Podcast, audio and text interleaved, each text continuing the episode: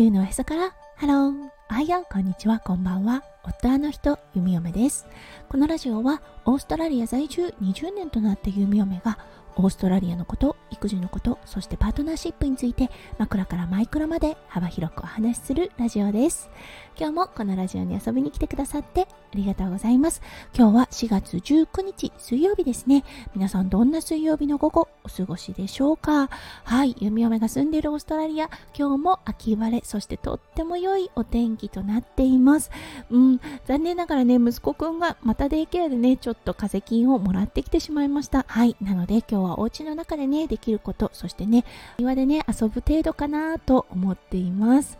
はい、もうねこの時期になるとずっと風邪ひいているなといったような感じがします。それでは最初のコーナー、ネイティブってどう話す、今日のオージーイングリッシュ、今日のワードは Fair Enough です。はい、この Fair Enough、まあ確かにそうだよねっていったような、同意するというような意味があります。相手の意見がね、うん、承諾できるレベルだった時、はい、ポイントがあるなといったような時に Fair enough と言って了承するということがあります。はい、この Fair enough、あの実はねこう ひゃくパーセント 完全同意ではないんですね。ただ相手の意見がねフェアだったこと、公平だったことに対して了承するといったような意味があります。そう、西洋文化、意見を尊重するといったような文化があるので ひゃくパーセント 了承はしないけど、でもねフェアだよねっていったような意味合いでこれを使うことが多いです。はい、それでは今日のテーマに移りましょう。今日のテーマは読書習慣始めました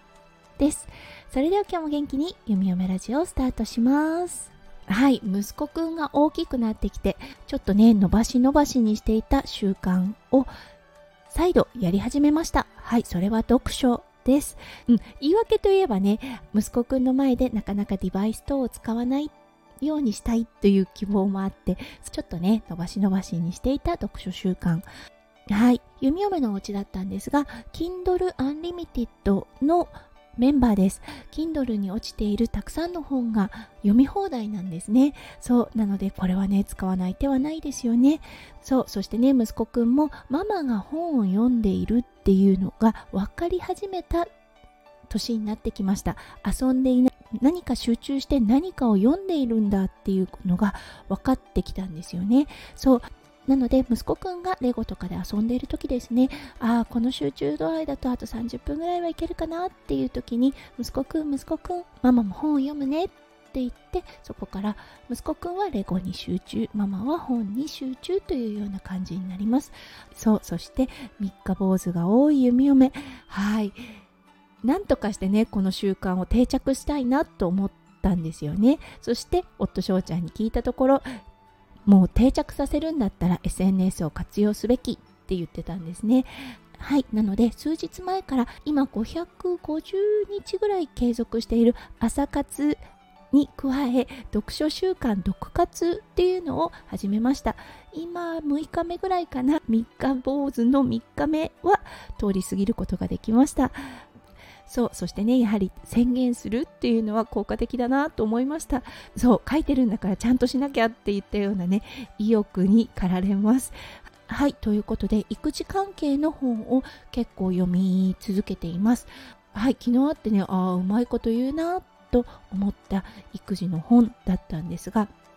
うん、少しご紹介させてください。はい、お子さんを育てているお母さんのお悩みでした。うん、子供の褒めるところが分かりませんというようなね、お悩み相談だったんですね。褒めて伸ばす育児っていうのが流行っている中で、私は褒めることができませんといったようなお悩みだったんですね。それに対しての答えだったんですが、ゆみよめもね、ちょっと目から鱗だったんですが、うん、問題行動をしていない時が全て褒めポイントです。っていう風に言っていたんですね。普通の時が褒める時ですとのことだったんです。あーよくわかるなと思ったんですよね。どうしても問題行動の方に目を向けがちな育児とはなりますが、確かに普通の時、その問題行動をしていない時に、あ今日はね偉いね、これこれをしていないねっていう感じで、うん、あの褒めてあげるとかね、はい今日はねこれができているね、すごいねっていう感じで褒める。そうすることで、あこれをしているとお母さんが褒めてくれるんだという感じでね、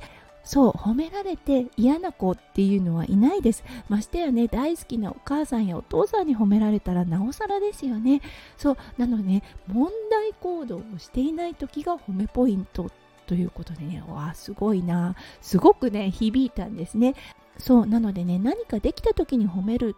のではなくって、そう普通の行動をしている時、そう問題行動をしていない時に、ゆめおめもああ今日はこれができているね、すごいねっていう感じで声かけをしています。そう数日になるんですが、少しね息子くんの感触だったりとか、そうメルトダウンですねがなくなってきてるかなというような感じがしています。はい、なのでね、もしお悩みのお母さんお父さんがいらっしゃったら、ぜひ実践してみてください。はい、ということで、こんな風に読書で響いたことをね、またスタイフの方でシェアしていきたいと思います。はい、そしてね、この読活楽しみながら継続できたらいいなと思っています。はい、スタイフでも宣言しましたので、うん、これからね、継続あるのみだと思っています。はい、それでは今日も最後まで聞いてくださって本当にありがとうございました。皆さんの一日がキラキラがいっぱいいっぱい詰まった素敵な素敵なものでありますよう、ゆみおめ心からお祈りいたしております。それではまた明日の配信でお会いしましょう。地球のおへそからハロー、ゆみおめラジオ、ゆみおめでした。じゃあね。バイバイ。